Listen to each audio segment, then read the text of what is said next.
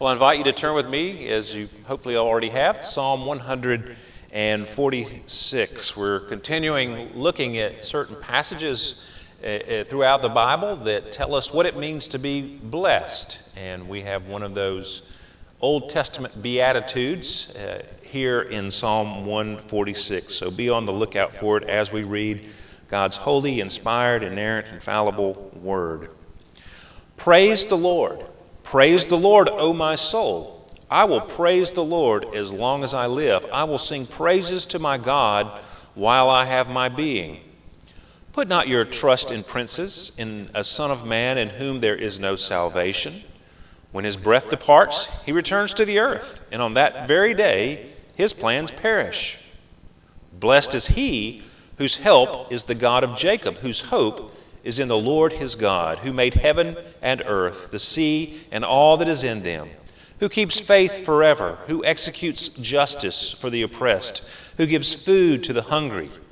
The Lord sets the prisoners free. The Lord opens the eyes of the blind. The Lord lifts up those who are bowed down. The Lord loves the righteous. The Lord watches over the sojourners. He upholds the widow and the fatherless, but the way of the wicked he brings to ruin. The Lord will reign forever, your God, O Zion, to all generations. Praise the Lord. Well, the word blessed means happy or fulfilled or flourishing. And people today consider themselves to be blessed, and they most often note that their lives are blessed when they have wealth and material possessions, when they experience good health, and when they have uh, good relationships. If you are, a person who has those three things, uh, most people would consider you blessed, and I'm sure that you would consider yourself blessed to have uh, wealth, health, and, and good friendships and, and family relationships. Well, those things are certainly blessings. There's no doubt about that. But how does the Bible describe the blessed person? Because often the, the values uh, the, vi- the Bible puts forward are not the same that the world puts forward. And so we want to be careful, and that's what we've been looking at over these past few weeks. What does the Bible say about being blessed? And today we come to this psalm, Psalm 146, where it tells us in verse 5 Blessed is he whose help is the God of Jacob, whose hope is in the Lord his God. And I want to focus in on those ideas of help and hope. And first, I want to show you that help and hope are divine blessings, as we just read here in this the verse 5 there. Help and hope are not found in human governments. And thirdly, help and hope are found in the kingdom of God. Well, first, we see here that help and hope are uh, divine blessings. That's what uh, the psalmist says here about what it means to be blessed in reference to uh, what he's bringing before us. Uh, he says that, that, that you are blessed if you find your help and your hope in the Lord, in God. Help, meaning assistance, the act of supplying what is needed to another. We we often need help in our lives. In fact, if we really are honest with ourselves, we're, we're quite helpless and we need help. And I think we know that we need help. We don't like to admit that we need help often, do we? I think of uh, myself when I'm lost, which is often driving the car because I have no sense of direction but very unwilling, uh, an unwilling spirit, un- stubborn about asking for help, asking for directions. And I'm sure there are people here who would affirm that. Um, but help, we all need it. We need to look somewhere for help. And we do look somewhere for help, even though it's hard for us to admit that we do. And hope. Hope, uh, hope is a looking forward. Hope is uh, looking forward with the expectation to a good and beneficial state. We, we have hope. We, we think about the future, and you know, there's something there that we are, are looking forward to or hoping is going to be wonderful. That's what hope is. So, the question we are faced with today is where do you look for help? Now, it's no accident that the psalmist mentions the God of Jacob. Jacob was a person who needed some help. And you, rem- you may remember his life story. If not, to sum it up very quickly, uh, he was a bit of a scoundrel when he was younger. His name means something like usurper. Uh, he was he was uh, he was always taking what wasn't his and, and putting himself in a position uh, that uh, didn't belong to him. He cheated his brother out of his birthright. He deceived his father for his blessing, and he had to, to go out on the lam because uh, his father or his brother was out to kill him. And, you know, when he went out and he encountered other people, it's like everything that he did to his family came back on him. You know, he had to work in order to, to, to uh, get a wife uh, from Laban. Uh, he, was, he fell in love with Rachel, and, and uh, he had to work seven years for her. And then when he finally did get married, it was to the sister, uh, Leah. And you remember that uh, that was a big disappointment for him and caused all kinds of problems in his life. And so he and Laban went back and forth. So he got uh, quite abused uh, after being the one who had cheated others. And we find that the Lord transformed his life. And later in his life, uh, God tells Jacob to go to Bethel. And he's going to uh, kind of re iterate the covenant promise that he had given to his grandfather Abraham to Jacob. And so he says to Jacob, Go to Bethel. And so he turns to his family and says, Let us arise and go up to Bethel so that I may make there an altar to the God who answers me in the day of my distress and has been with me wherever I have gone.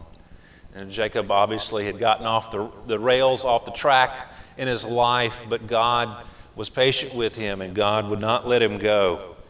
And, and now uh, a humble Jacob is saying, He is the God who answers me in the time of my distress. And he did have a lot of distress in his life.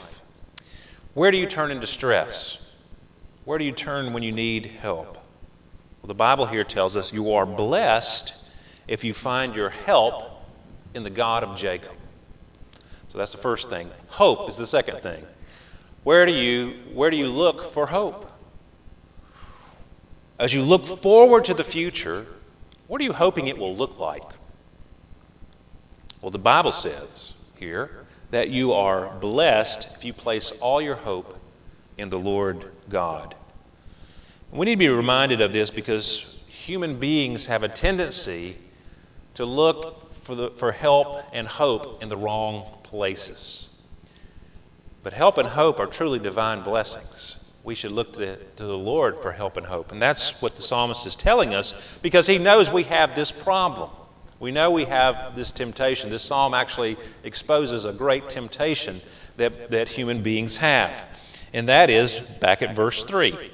Uh, look at verse 3 there. It says, Put not your trust in princes, in a son of man in whom there is no salvation we tend to look to human messiahs, human, human influencers for help and hope. Uh, we put our trust in princes, in those who are in high positions. But it is just another son of man, uh, a fellow human. Uh, this human may have some sort of influence, but the Bible says don't put your trust there. Don't put your confidence in these people. So, what are we looking for in these human messiahs? Well, it says here don't look to those princes and those sons of men.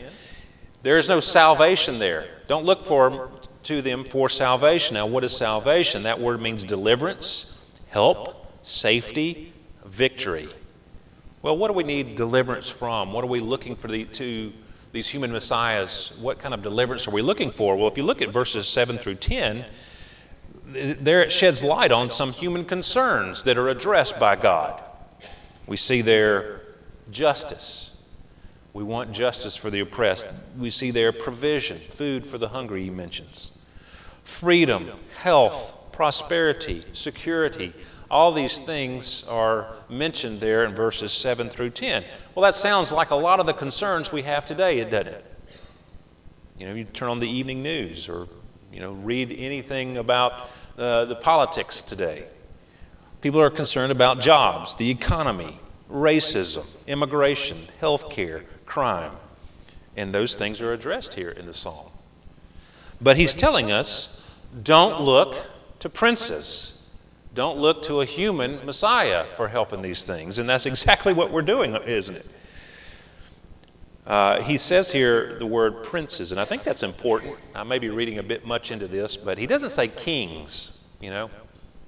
It's like, you know, don't put your trust in a king. I, I think he's careful about the language that he's choosing. Who's a prince? Uh, a prince is the person who's going to be king. You know, the, the, the, the person who's going to be king. Now, when he becomes king, then things are going to change. Things are going to be much better when he becomes king. And college football started uh, yesterday, or this past week. And uh, when your team is not playing well, especially if your quarterback is struggling, the most popular player on the team, for the fans at least, is the backup quarterback. You know, if that guy got in, it would be, it would be completely different. The, the team would be better if the backup quarterback came in. Well, it's kind of what he's telling us this about princes. You know, we're looking for somebody to come in and fix what's currently going wrong. If you look at our last four presidents President Clinton, President Bush, President Obama, and President Trump all of them have run and won their first race to be president as change candidates. Change candidates. They promised change, and people responded to that because we want someone to come in and fix things, to make it better. And the first three, President Clinton, Bush, and Obama, they won re election because they needed more time to enact their changes. Give them four more years, you know. So they'll come in and fix things, finish fixing things. And then the next guy comes in and erases everything that the previous one did, right? Kind of goes along with verse 4.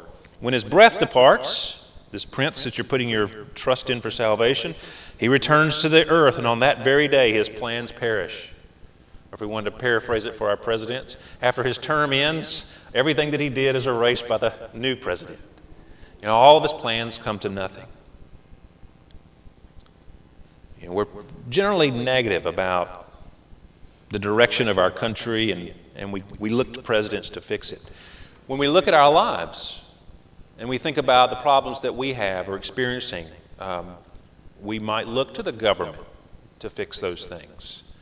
Or at least when we're thinking about what our hope is. You know, we want to have a country where we can make a nice living, where we can be comfortable, where we can feel secure, uh, where uh, we can be well cared for, where we, can ha- we have good health care. All of these things obviously are concerns of today.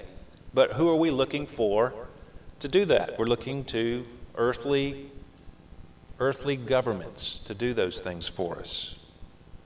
Well, the psalmist here tells us that help, true help, and true hope are not found in human governments. Now, that's not to say that human government's not important. God instituted human governments, and we need human governments.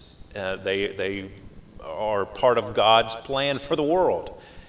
Romans 13, for example, talks about human government. But human government wasn't created to give us salvation. God's kingdom God's regime, God's rule is where we find those things. And that brings me to the third thing. Help and hope are found not in human governments, but in the kingdom of God. If you look at uh, Jesus' ministry, when he first began his ministry, you know, he, he began to preach. And what did he say?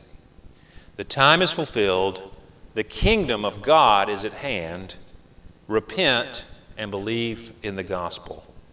The kingdom of God is at hand. There's a new kingdom breaking in. And the values of that kingdom are very different than the values of the world.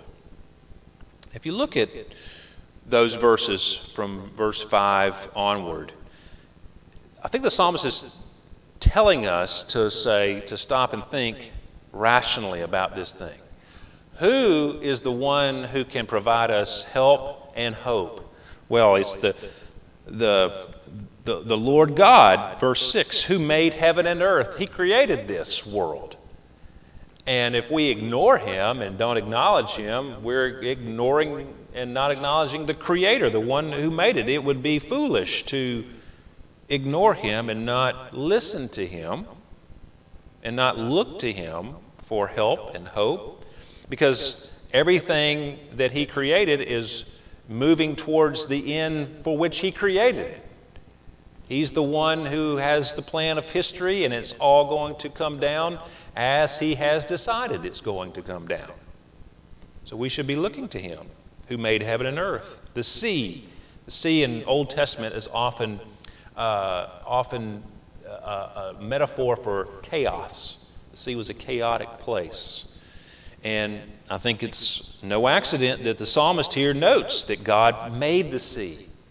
He made the sea. He, he's in control of all these things, even when it seems chaotic.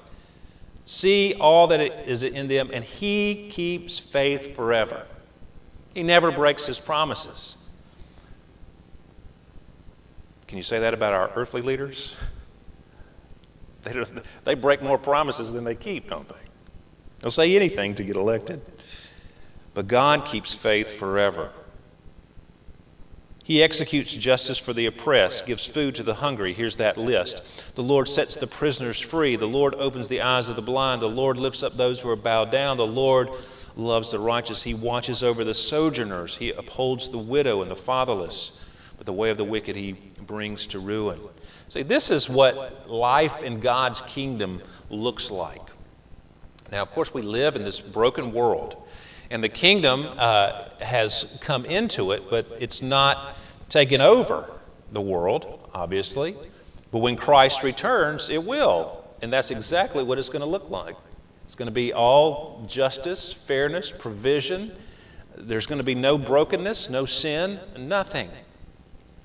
Now, the church, in these times in which we live, where we live in an earthly kingdom, we're citizens of this land. But as believers, our citizenship is in heaven. So we have this dual citizenship. And as we live in this land, or whatever land we live in, if we're believers, our greater loyalty is to heaven, to be citizens of that kingdom, and to live in this kingdom with the values of the heavenly kingdom. The church is an embassy for that kingdom. You know, an embassy is, uh, is uh, a, a, a, building usually in a, in a foreign land where the interests of for America, for example, are protected. And we have ambassadors who work at those embassies, and they represent the United States in other countries in the world. Well, the church and believers, the church is an embassy, and believers are ambassadors for Christ in this world in which we live. 2 Corinthians 5 talks about that. Paul says, We are ambassadors for Christ. God making his appeal through us. We implore you on behalf of Christ, be reconciled to God. For our sake, he made him to be sin who knew no sin, so that in him we might become the righteousness of God. So, if we want to be a part of that kingdom, the kingdom that lasts forever, you know, America is going to come to an end one day. And all the other countries of the world are going to come to, to, to an end one day. But all those citizens who are part of God's kingdom, they'll live forever because God's kingdom is going to go on forever and ever and ever. He's got an everlasting dominion, an everlasting kingdom with those wonderful values that we read here in verses 5 through 10. The Lord will reign forever, verse 10. He's going to reign forever. And if we are looking to Him for help and hope, we will never be disappointed. But in the meantime, as we think about this kingdom that, that we can't see uh, in, inside a, a, earthly kingdom, the question is, you know, do we, if we really want to have help and hope, how do we get into that kingdom? That's the question. Do you want to be a citizen of that kingdom? To find your help and your hope in the Lord? Well, as Jesus said when he first started preaching, repent. Turn from sin. You live in a kingdom that is, in, that is, that is at war with the kingdom of God. And you have to turn from those, that kingdom and, and from your allegiance to yourself and turn and come to the Lord and pledge your allegiance to Him. Give your life to Him. Bow the knee to Him and turn away from sin. Repent uh, and believe in the gospel. What is the gospel? It's the good news about Christ. That one who knew no sin came to earth and He died so that we could become citizens of the kingdom, so that we can be washed and cleansed and, and made holy, so that we could be welcomed into God's kingdom, into God's family. It comes through crying out to the Lord for deliverance. Lord, save me. He's the only one that can save you.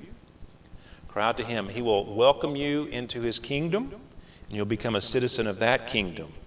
And you will be living your life reflecting the values, at least we should be, reflecting the values of that kingdom that we will be looking at in coming weeks. We're going to do a series on, or I'm going to do a series on kingdom and what it means to be a part of that kingdom and what are the values of the kingdom and really everything the Bible talks about when it talks about the kingdom of God. I think that would be a valuable study for us.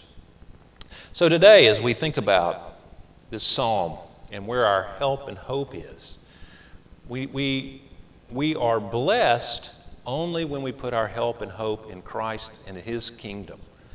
Earthly kingdoms won't save us. Yeah, they'll make life better or worse, depending on you know what which way the wind blows. It seems like, but God's kingdom is going to be forever, and it's only when we're part of that kingdom, reflecting the values of that kingdom, worshiping the God of that kingdom, are we truly blessed.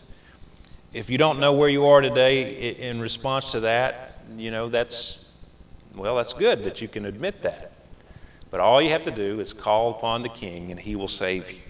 Anyone who calls upon the name of the Lord will be saved. I, I leave you with that word because, well, I'm not leaving, but I, I, let, I, I, I want you to take that to heart that God is a king. You know, you, you can't call the president. You can, you can, and maybe you can get through to him. I doubt it. But you can always cry out to the Lord, and He always will hear you. So cry out to Him. Let's pray together. Heavenly Father, we, we come to you today and we thank you for this word from you. And we do pray, Lord, that we wouldn't just look to the government to, to give us a life of hope, but that we would, we would look to you for more than this world can give, that which you have promised to us, Lord, a new heavens and new earth, free of sin, free of death.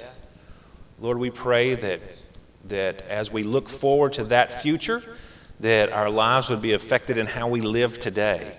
That we would, as, as, as you say here, uh, that we would be proponents of help and, and be those who serve our fellow human beings, and most importantly, Lord, those who point our fellow human beings to the one true King of Kings and Lord of Lords, Jesus Christ, in whose name we pray.